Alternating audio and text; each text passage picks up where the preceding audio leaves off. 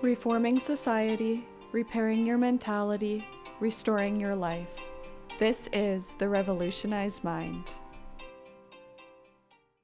Hi, everybody. I hope you're doing amazing. I'm in a pretty good mood today, not entirely sure why. Maybe because it's March, and that means that the days are going to start getting warmer and longer, and you know, I actually don't hate winter, but I just really need some sunshine back in my life. I miss getting outside. I miss going on long walks. I miss doing outdoor activities. And I'm not normally this person to like complain about winter because I don't mind it.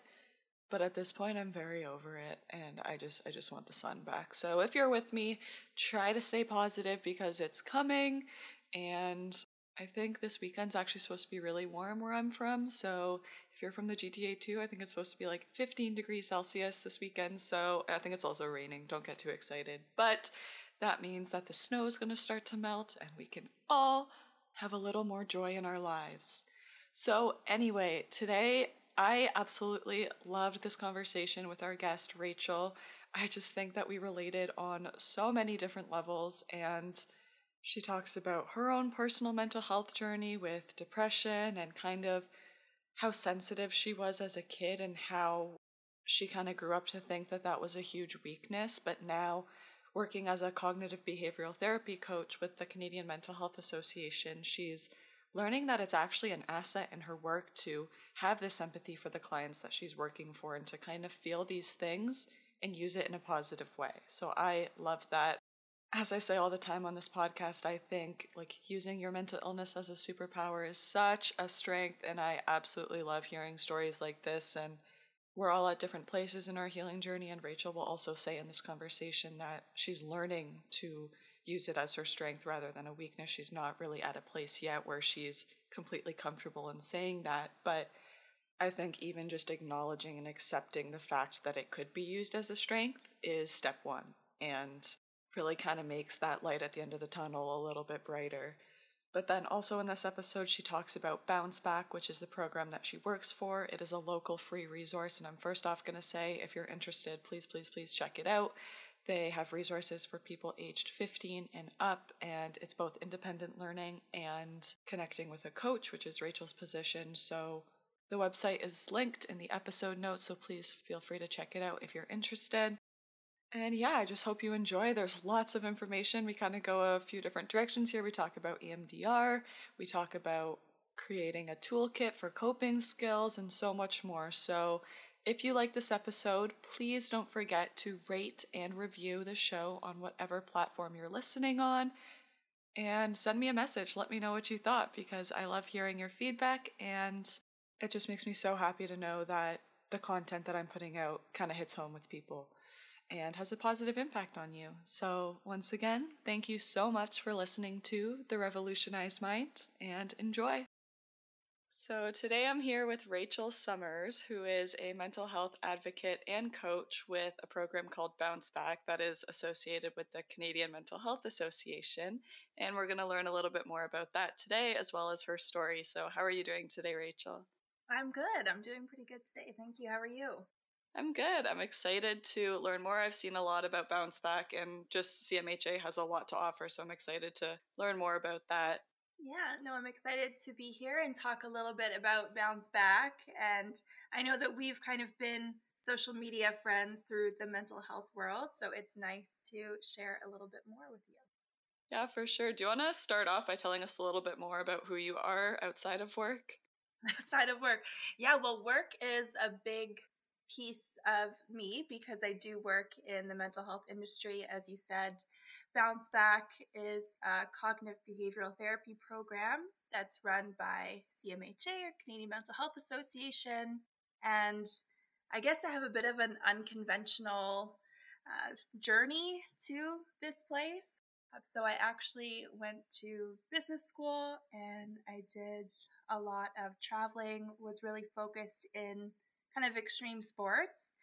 And through all of that in my early 20s, just kind of realized that a lot of what I was seeking out was allowing me to not really deal with my mental health.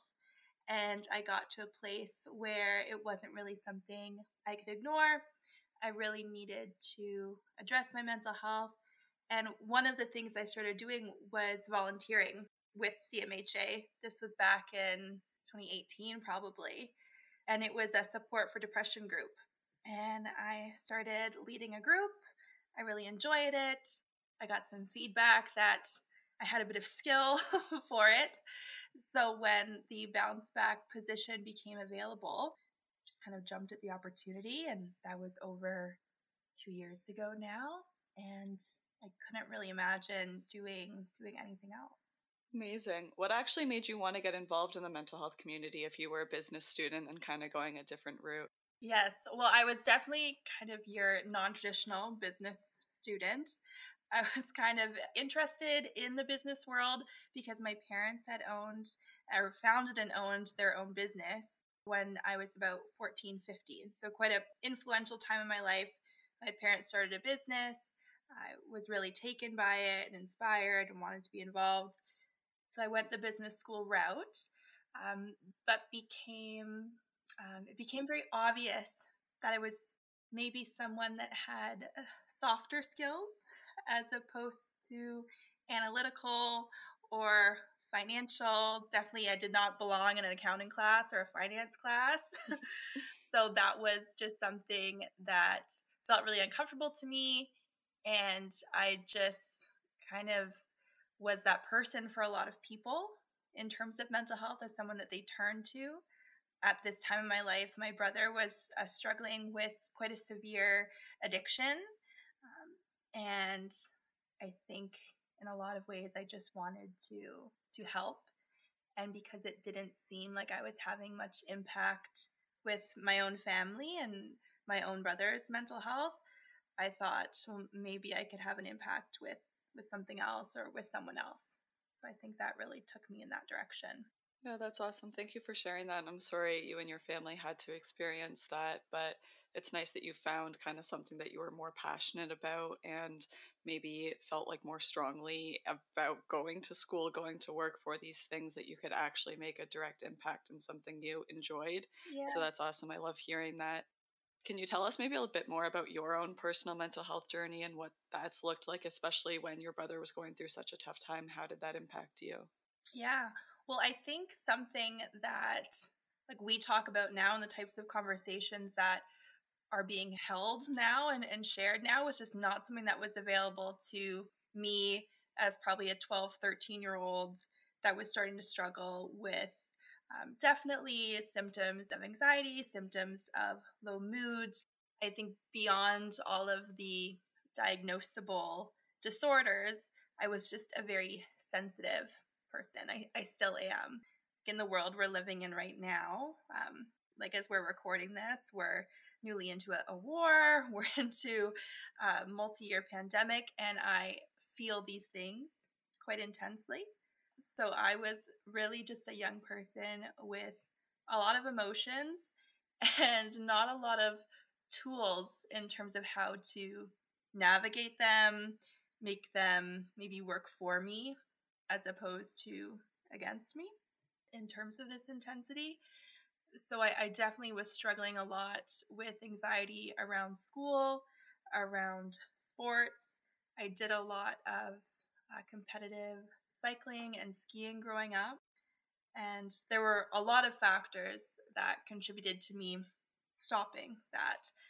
But one of the factors was just the nerves I would experience before a race.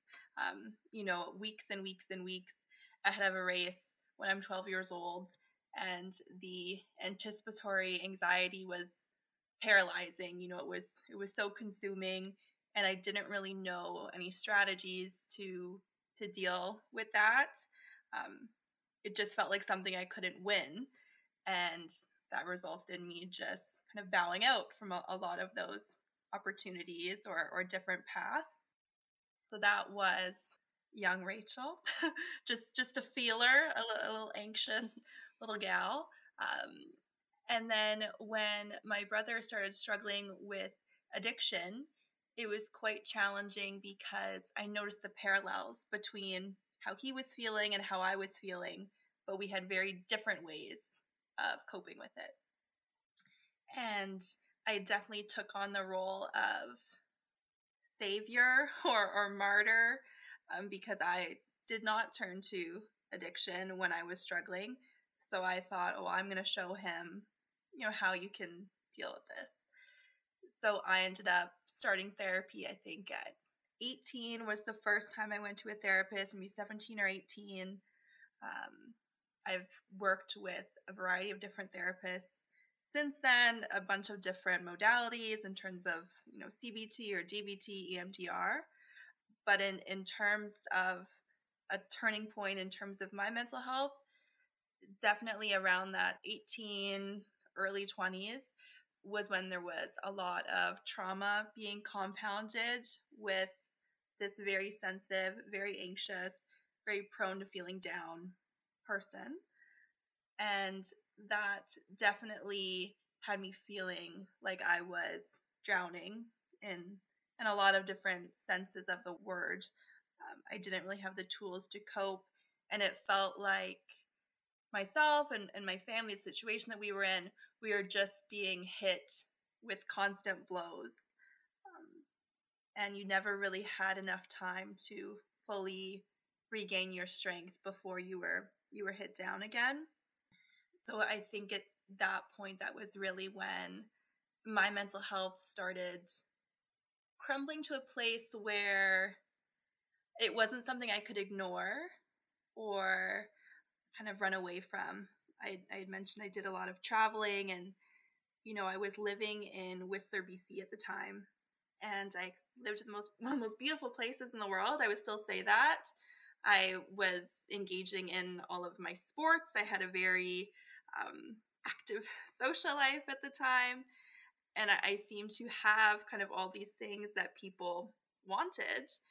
And I realized that it didn't really matter because my mental health was so poor at that time. So I remember there was quite pivotal moment probably um, when I went to kind of a walk-in clinic in this tiny little mountain town and spoke with the you know just regular GP on call and had just said you know like I'm I'm already dead I'm like I my body is here but I I have left and I think that was quite an alarming statement in the healthcare community and I know now with people I work with if someone were to, were to say that you know it is treated with quite a, a deal of care and, and severity. And that really changed the trajectory of my mental health in terms of this has to be a priority. This isn't something that we can, you know, exercise out or party out or vacation out. Um, it is something that you really need to address. Yeah, thanks for sharing that. Um, I think that statement, along with like in the profession you're in, would kind of be deemed as like a suicide risk mm-hmm. if you want to confirm. Yeah, so that's yeah. definitely something that needs to be treated with extra care. And I know it like took you a few years and situations to actually come forward and say that, but that does show great strength. So, first of all, good for you. And you mentioned a few times as well that you didn't have the tools to cope with it. So, are you at a place now where you have some tools, or how did you kind of work through therapy or work through your own inner healing to learn what strategies work best for you? Yeah, I definitely would say now, and I, I use this phrase with the people I work with too. It's almost as if you have a toolkit or a toolbox of you know resources that you can pull on in if it's hard moments, if it's in your daily routines, just really depending. But I, I definitely think that you know someone's mental health is really on a continuum. Like it's never really done in, in terms of the work we're doing.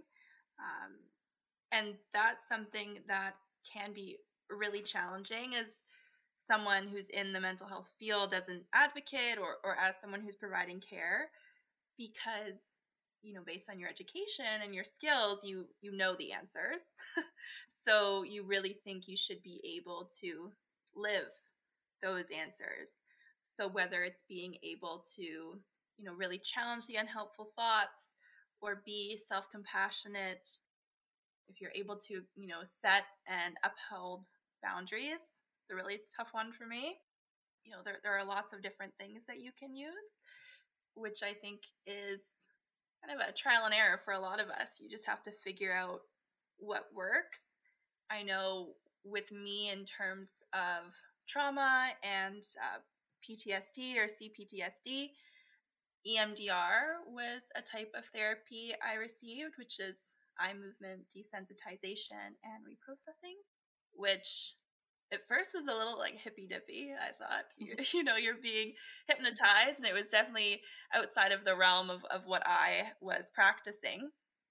But that was hugely impactful in terms of me getting out of that kind of trauma loop and the acute experience of being triggered and, and what that could look like in my body in terms of, you know, flashbacks or, or completely dissociating. EMDR was really powerful.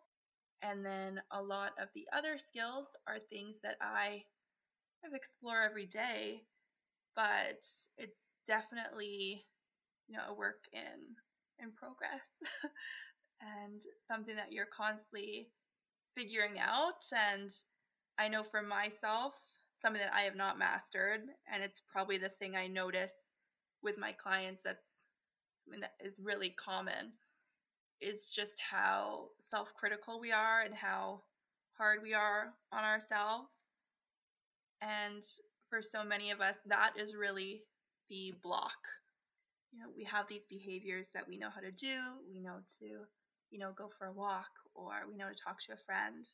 Um, but the person that you're spending the most amount of time with is yourself. And if that person is bullying you or putting yourself down, it's really hard for those other tools to connect. So that's definitely something that I still work on, and some days are are better than others. But I, I think that's the overarching theme that I, I notice in my own work that I do on myself and, and the work that I do with clients is just this, you know, permission to be imperfect and to still um, be connected to your value.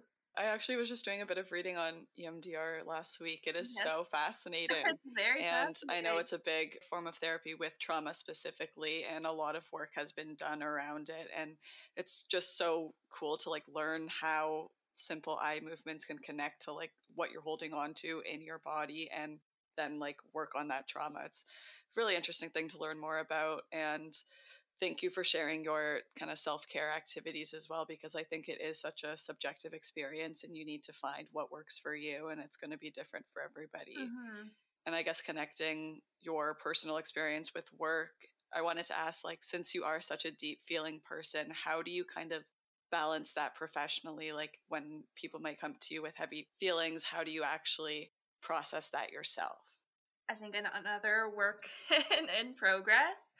And the one thing that I really try to remind myself of and to maybe combat the self criticism of I'm really emotionally affected by the people I work with and it, and it takes a lot out of me and that can have a negative connotation.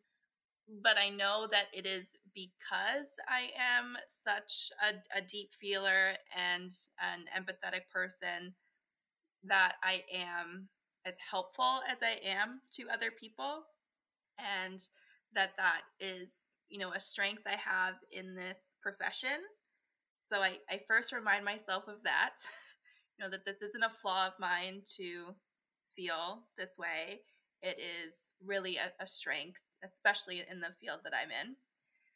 And then it really has to do with what I do outside of work um, in terms of like the things that fill my bucket, a lot of it has to do with movement. So I'm I'm very into cycling, I'm, I'm very into running, I do a lot of yoga. And I find that those activities that I do independently, just out in nature, me, myself, and I, um, those really rejuvenate me. Um, no one is expecting anything from me. I don't have to say the right things. It's just a time for for Rachel.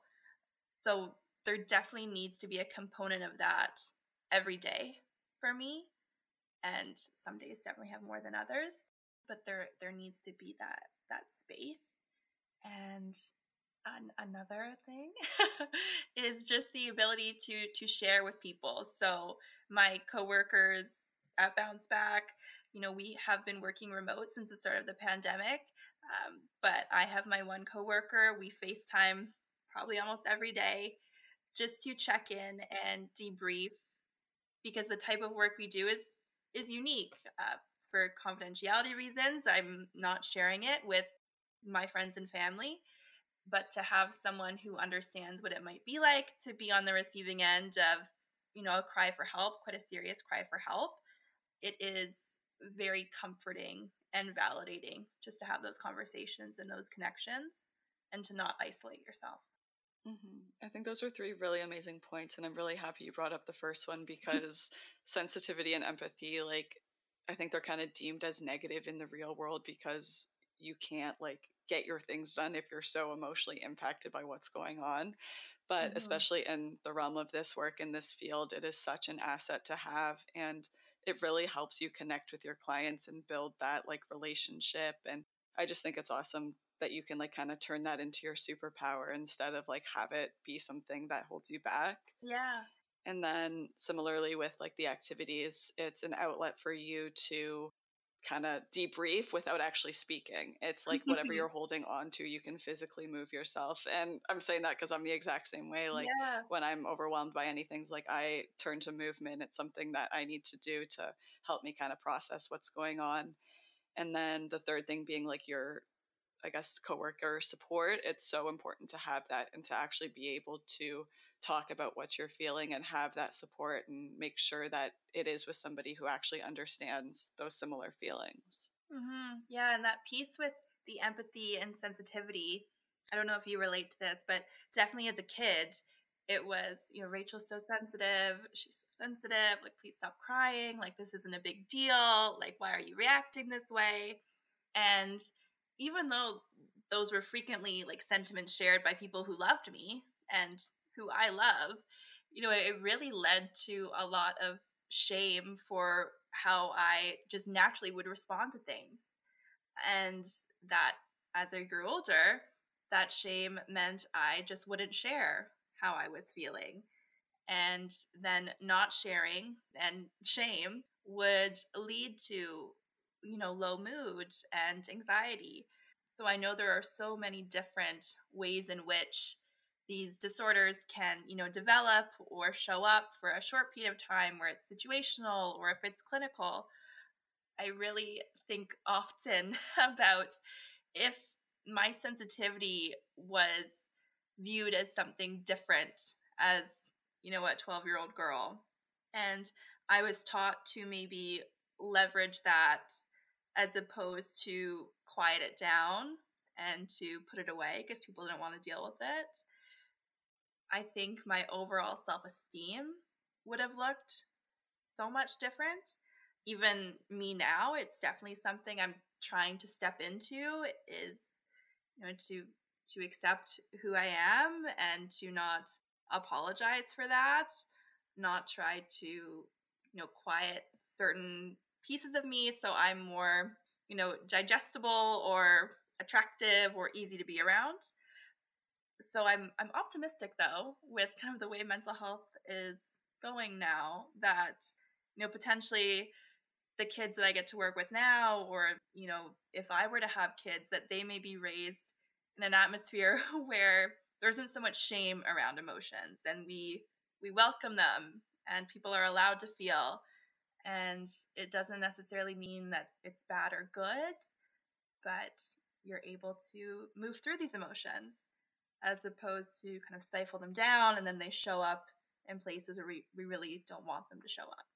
It's really interesting that you brought that up because I feel like I had a very similar experience just using a different word.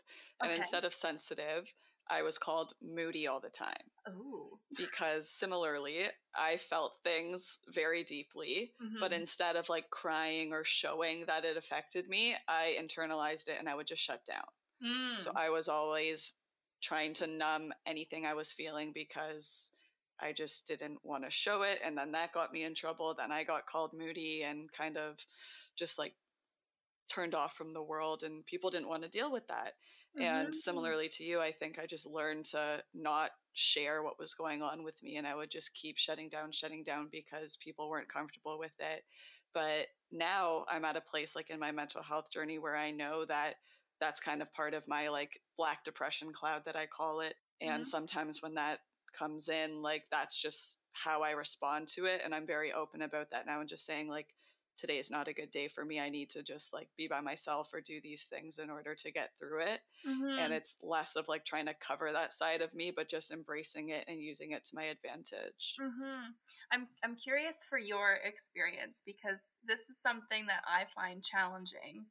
Um, when we give in to those dark clouds, those black clouds, do you ever struggle with the idea that if you give in, it might not go away? Definitely but i think less now like it's changing as i like grow with it which is obviously a positive thing but yeah. it can be so hard to like succumb to those feelings because they are so heavy and so deep and they do have such a negative impact on you but just something like i always remind myself of is that it's not always bad days and i do get some good days so I know that they're not going to last forever. And I know that's hard mm-hmm. to actually tell yourself that in the moment. But just trying to like get through one day at a time and just reminding myself of all these little things that matter in the long run and that will actually like be different the next time I wake up. Mm-hmm. Yeah, I think it's really almost like building that muscle of self trust mm-hmm. that you believe that you will get through it more than you believe that depression is going to rule your life forever. Um, and yeah, I think that's something I'm probably coming into now, but I was so resistant to as a kid because I, you know, wasn't really comfortable being myself. So mm-hmm. how am I going to trust that I'm going to get through this or this is going to pass? Yeah.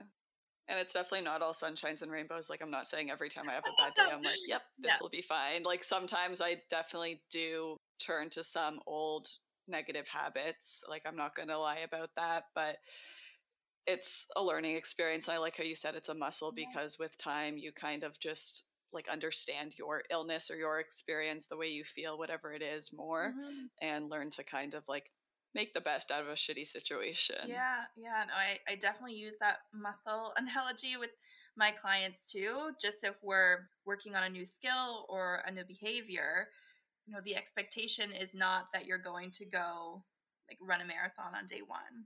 I, I typically compare it to some sort of physical activity mm-hmm. because that's that's easy for people to get, right? Or if you're going to the gym, which I am so not gym savvy, so I can't even make a like appropriate reference.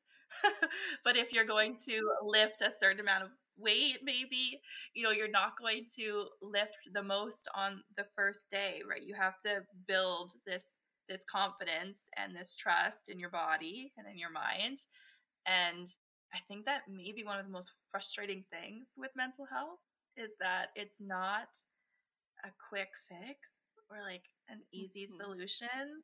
Um, and even if we think of medication, medication is not like a, a problem solver in the full scope. And we really have to be so patient and diligent with the really kind of mundane, unsexy tasks of you know, showering and, and sleeping and eating food that fuels you. And I think that makes it really hard for people to work on their mental health and maintain that work because it is it, it's really challenging and it happens in baby steps as opposed to like really exciting monumental shifts yeah i love that analogy and it's something that changes every day too like Mm-hmm. You're constantly learning, but then new days bring new challenges. And some days might be great, some days might be awful, and there's external situations impacting you that you have no control over. Mm-hmm. So it mm-hmm. really is just kind of going with the flow and taking things one day, one situation at a time, and just learning how to kind of resort to that toolbox that you've built on your good days when you need it. Yeah. I was even thinking yesterday, I just had a thought, probably because we were having our conversation today, mm-hmm. and, you know, I had had a particularly rough few weeks, I guess, in terms of my mental health. And even the intimidation of having a conversation with you, or I had a conversation a few weeks ago on a different podcast around, you know, who am I to talk about this when, you know, I'm still very much in the throes of, of mental illness at times. But I just thought if I have it all figured out, I would be dead. and I don't mean that in like a morbid suicidal way, just that as long as I'm here and I'm living and I'm experiencing things, I'm going to constantly be figuring things out and I'm not going to end at a finish line until I go into the next life. Um, and that gave me a bit of comfort in that, yeah, you don't have to have it all figured out. Um, and along that sentiment, my my therapist had actually helped me a lot with some kind of imposter syndrome I was feeling um, because when you're working in the mental health field and you're also struggling with your mental health, quite often what you're telling other people, you just so desperately wish you could believe for yourself. Yeah. And it really like creates uh, some turmoil in your head when you can hear these words you're saying and you just they're not connecting for you, but they're connecting for other people and and they're thanking you for the session and they're telling you they're feeling better. You're sitting there like what the hell? Like, I just, it's, it's not like hitting for me today. Um, but my therapist had said, you know, if you think about a basketball team, like, there are some really incredible coaches that were never professional players. Mm-hmm. I was like, okay, like, tell me more. She's like, some of the best coaches just aren't the best at playing the game, but they're really good at leading and guiding and supporting. And, you know, for people in this field, you know, sometimes we're just a really good coach. and it can be hard to get out on the court and play for ourselves. And it doesn't mean that we're not a good coach or that we're any less than. It's just there's a certain set of skills, and we're not always going to be the best at everything. So that's given me a little bit of relief in terms of my job and that you know i'm not paid to be someone with perfect mental health. That, that's not my job. Um, you know my job is to deliver these skills and to support you know participants clients through their own journey. And it can be easy to kind of blur those lines and to hold yourself to a really high standard um, so I'm, I'm really trying to kind of soften that as I I move through you know my own mental health and the mental health of the people I work with. Yeah, I try so hard to like be honest about my mental health journey on this podcast and on social media too, but some days like I'll just look at myself and be like the one thing I say is I feel like such a fraud. Because mm. I know I'm struggling like behind closed doors and even though I'm going to try as hard as I can to be honest about it. Like it's it's not the same and I know you can relate to that, but sometimes mm-hmm. I'm just like what am I doing? I don't have anything figured out. I'm not using the positive coping mechanisms. I'm turning to negative things.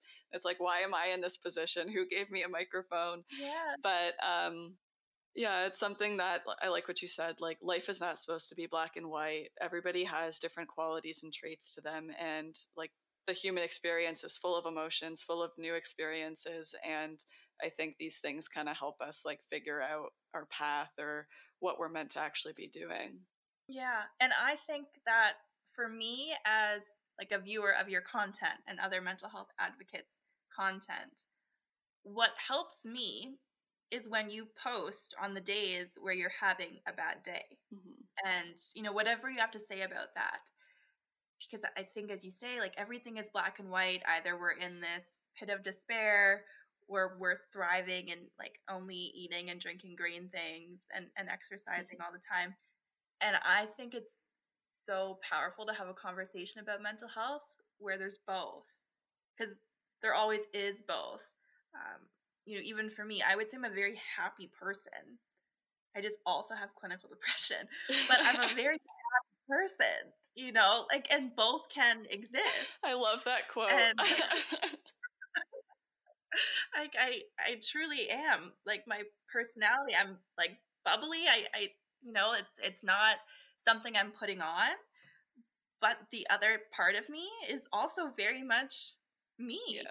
Um, and I try to let both of those those things exist, and that people that know me know that I'm both of those things. you know, that some days I'm going to be there to do all the fun things and have the best time and be everyone's, you know, best hype woman. That's that's my job a lot of the time. And, you know, other times I'll forget to text you back for a week because I just that's too much. Responding yeah. to a text message is too much. And, you know, both can exist and both make up me and I'm, you know, on the path of accepting that fully, but you know, I see your smile. I see it kind of connects with you. So, you oh, know, oh yeah, more than one thing, and that is part of our worth is something I'm trying to, you know, connect to and just let be. Yeah, and something I say all the time is that like something that helped me in the beginning of my healing journey, I guess, was like I learned to grow with my illness instead of against it and i think that's aligned to what you're saying is because i tried like to wow. really embrace that side of me rather than like see myself as two separate people like there's this depressed side of me and then there's this happy positive outgoing oh, yeah. girl and i tried to like like like bring yeah. them together um and just like embrace them as who i am and that's like something that just makes me whole yeah no absolutely even though we probably spend so much time you know cursing the things we have to deal with and Oh yeah. you know, the things our mind puts us through. I definitely think I am so much better a person because of like my experiences with depression and anxiety, the level of empathy I have, the level of I think gratitude I have for the really small things.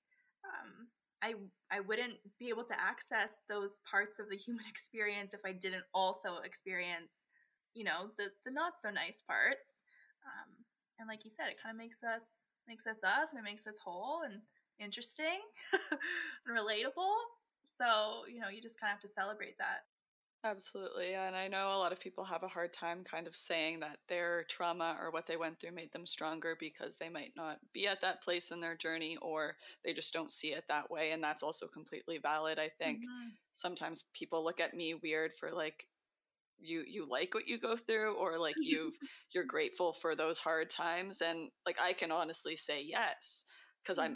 I'm in such a different place than I was 6 7 years ago but that girl would have been like fuck no I I don't want to be here mm-hmm. there's all these things happening to me and I hated it mm-hmm. but again I think it just goes back to saying that it, life is such a journey it's such a complex experience because so many things happen all the time and we're constantly learning, we're constantly growing. But then some days we're also falling, we're breaking, mm-hmm. and that's okay too. It's just kind of learning how to like find that balance and get through day to day. Yeah. And I, I think the sentiment, everything happens for a reason, can be quite polarizing, like in any scenario, um, mm-hmm. um, particularly with mental health. And when I say I'm glad I, I have gone through what I've gone through. I am. Um, when I think about like the people around me, like what my brother had to go through, the idea of like that happened for a reason, I don't, I can't accept because some of these experiences that we go through in terms of trauma or, or in terms of the struggles of our loved ones as well, it's so hard to accept that and to wrap our heads around that. And, you know, there's radical acceptance and there's tools for getting through that. Um, but I, I try to just think of, okay, well, this is what has happened. So what can I do with it?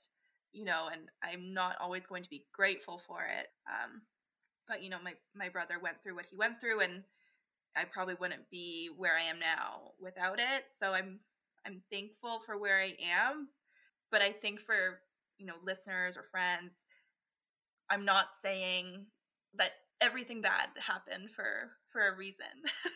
And you know you should be so grateful for whatever you're going through. Um, i think we just have to keep our eyes forward and you know connected to some version of, of hope that you know this will get a bit easier um, there will be some sort of sense that we can like derive from our pain yeah i love that you said that because that saying especially can mean different things to different people and even the same person can view that saying in different ways like maybe your brother's mm-hmm. addiction was not something that you believed happened for any good reason but what you went through kind of like built you into this person that you are today and you wouldn't be where you are without what you had experienced. Yeah. So kind of just like moving forward on that path like you said, but like having an idea of what made you stronger, what put you in the position that you're in today and kind of like honoring that side and those struggles that you overcame because it truly is like remarkable especially in the mental health sense like to come so far and then to look back at kind of some of those demons that held you back so much. Mm-hmm. Yeah, definitely. So I know we wanted to talk a bit about Bounce Back. So do you want to just briefly tell us a little bit about that program and kind of what your role entails as a coach? Yeah, no, absolutely. I mean, I would first say that you can go to bouncebackontario.ca for all of this information and to you know get started if you want to um, so bounce back is a, a, free cognitive behavioral therapy program um, it's available online and through physical workbooks that you would work through so there is a self-help focus where participants are working through modules and, and workbooks in their own time and when you are referred to this program, you are kind of eligible for six coaching sessions. So you'd be matched up with a coach. That is the role I play. And you would be working through these books independently in your own time. And then you would almost have checkpoints with this coach who would be reviewing the materials, would be reviewing any challenges that maybe came up for you, any problems, if you got stuck, especially as you move through the program there is a focus on application. So when we begin the program, it's a lot around awareness and just reflecting, of connecting to what your mental health looks like, maybe where some challenges lie, where some, you know, common issues stem from. But we really shift gears into this application and, and action phase. And I find that is when the coach can be almost this accountability guide because we are, are really wanting participants to to practice these skills and to see the impact of them and to bring up any challenges so we can problem solve with them and make these skills work like the toolbox that i talk about building you know it's different for everyone and you know even for me like i may run and do yoga I would say maybe most, a lot of people aren't going to run into yoga.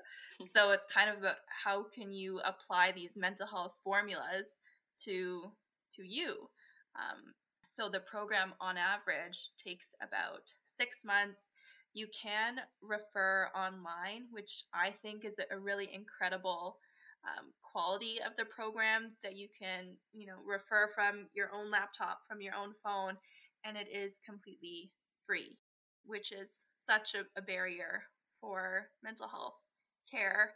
Um, so it's you know a free CBT program. It takes about six months to do it.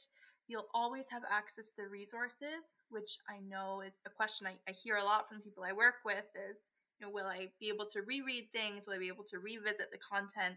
And you always are able to. Um, so even though the coaching period is you know finite, just because the program is, is free and we have a lot of people we want to help. Um, the resources are, are yours to always go back to. So, you know, the continuum of your mental health will go in a positive direction. And do you treat all ages or is there a limit on that? Yeah, so Bounce Back is available 15 and up right now. Um, so I work with people 15. I also work with people in their 80s. So there's really no limitations that way. Nice. Yeah. I think it's an incredible program. I was doing some research online too, and it's just, it's kind of like a mix between that independent learning where you give them the workbook and they can go through what they want to go through, and then they have to come check in with you and kind of discuss things with a professional. So I think it gives them a little bit of that like leniency to kind of take it at their own pace, but then also to like be held accountable for their progress.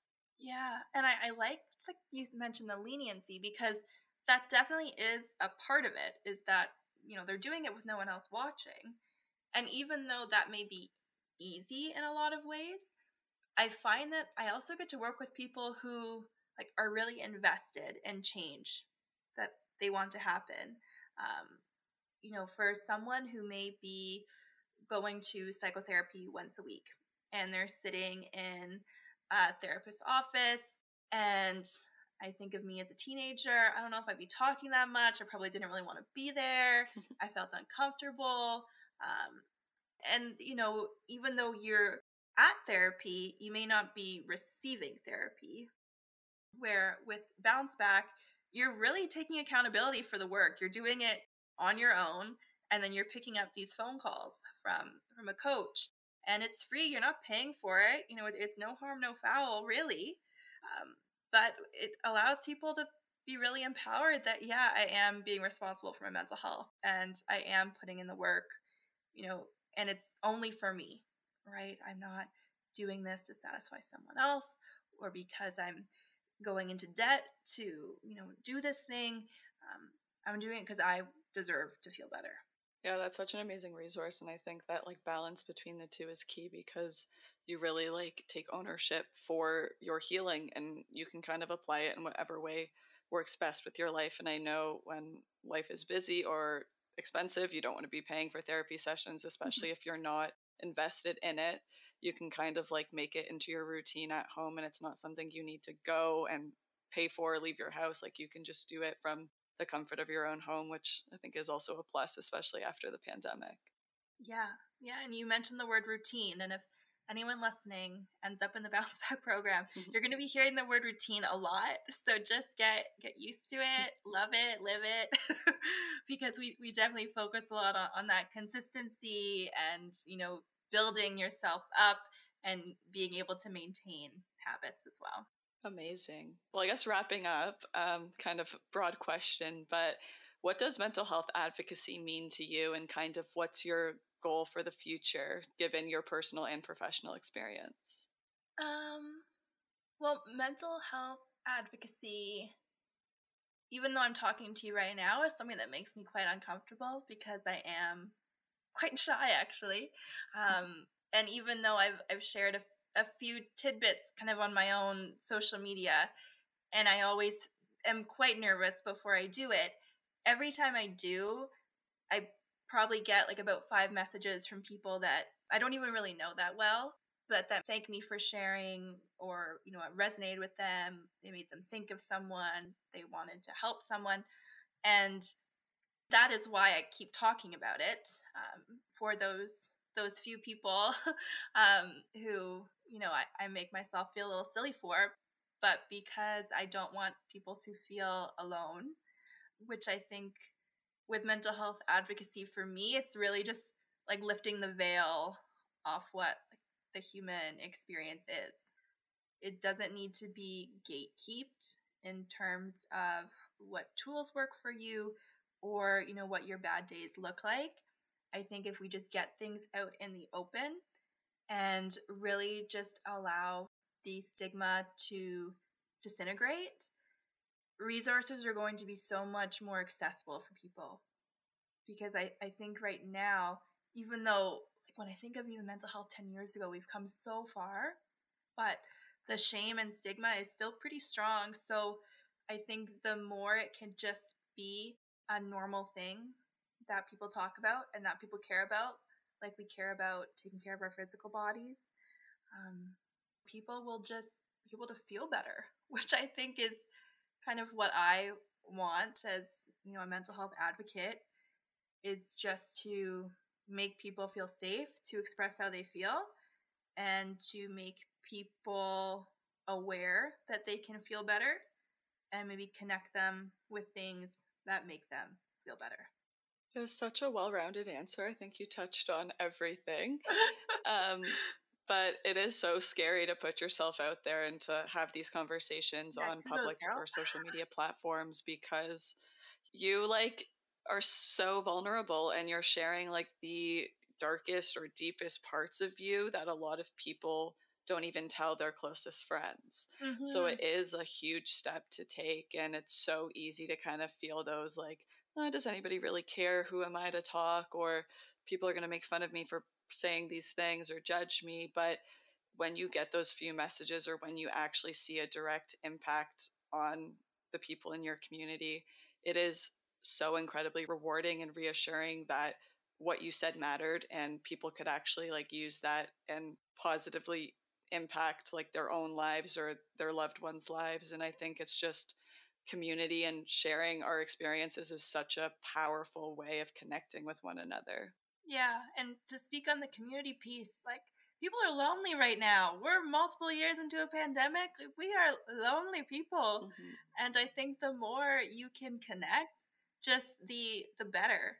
So if it's, you know, sharing your story or, you know, just being there for people, um, I think that's what we need more of right now. More vulnerability, more compassion, and just that community piece. Mm-hmm. I like what you said too about kind of taking off the human veil because I think that's exactly what this is and like wraps this up amazingly is just that like for so long we were always trying to put up these faces, these facades, these images of ourselves to meet a standard or to appear in this perfect way, which doesn't really exist. But taking off that veil kind of just gives us the opportunity to show who we are and like how life affects us and actually show that like it's okay to have these parts of us that don't meet the perfect standard. Mm-hmm. Yeah, and even in how I feel in the last you know hour talking with you, even though I have been quite vulnerable, I would say, I feel more confident in myself than I did an hour ago. And I think that's kind of the beauty of sharing and being vulnerable is that it can be scary, but the, the benefits are are so much more. And that's, you know, even in just this conversation with you. That makes me so happy. I'm so glad to hear that and that sharing your story and coming on this podcast was a positive experience for you and hopefully knowing that it's going to have a positive impact on anybody listening as well. So, thank you so very much for taking time out of your day to come talk to me. This has been awesome and I feel like we related on a lot of things, but I mean, even just knowing that you and I related, like imagine how many other people now are going to be able to relate to this and I think that just sums up what that community looks like and how positive these impacts can really be. So thank you. Well, thank you. It's been such a pleasure getting to put a face to the social media profile. I'm not lying when I say that I'm a very happy person. I just also have clinical depression is my new favorite quote because I feel like that sums me up perfectly. And I want that in my Instagram bio. I want it on my tombstone. I'm going to use it in every icebreaker I do moving forward. And I know it's kind of like a joke, but I feel like it really is something that a lot of people can relate to because, well, especially coming from my background and Rachel's background with clinical depression, it's kind of a unique mental illness wherein you you can be yourself, you can have those good days and be that happy, bubbly person. But then when this dark cloud comes over you, you kind of lose some of that and are taken over by these feelings. And depending on where you're at in your mental health journey, like I know seven years ago when I was first going through it, I would never be able to say this. I would be like, depression is going to ruin my entire life. I'm never going to get out of this dark hole that I'm in. But now looking back, I can kind of see that bright side. And I just think so much of what we talked about today kind of highlights that, like, everything happens for a reason quote, but also just learning to make the most out of your shitty experiences. And I know I say that all the time in these episodes, but I feel like that's like such a theme and something I really want to emphasize on this platform because so many of us go through so much shit, whether it be personal, whether it be family, interpersonal relationships, or just world situations like we're in right now we're all impacted differently, but we're also all impacted as a whole.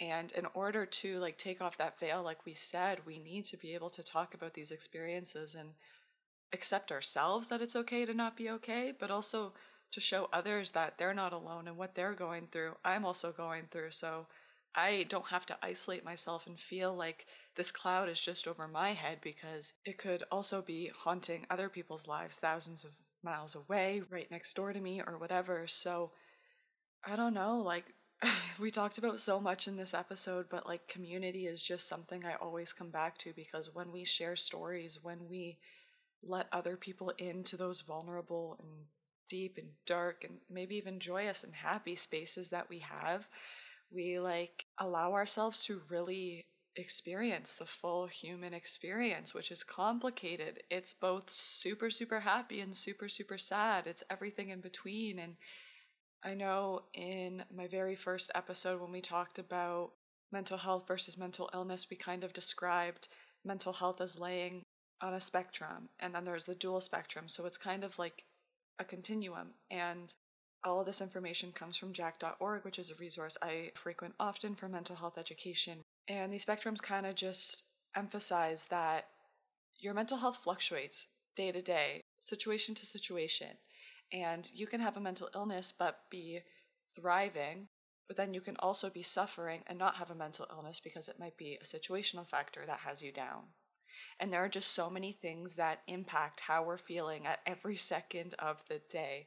And yes, mental health is like a broad scope of many different things, but also it can be very individualized and subjective. And we need to kind of take all that into account when talking about mental health and mental illness because there's a lot to know, there's a lot to consider, and it's just a whole complex topic that hopefully we're breaking down episode by episode on this podcast and many other well being, psychology, self help podcasts, social media platforms out there. So keep consuming this kind of content. Hopefully, if it's helping you, sorry, I'm not trying to like say listen to my podcast, but if it's helping, I'm so happy to hear that. If you related to Rachel's story, I'm so happy to hear that. And if you're able to take some positives away, I love that. And that's really all I want to do on this podcast. So, thank you to everybody who took time to listen to this episode. It means the whole entire world to me. And I hope you enjoy the rest of your weekend, get some sun, and I will be back next Friday.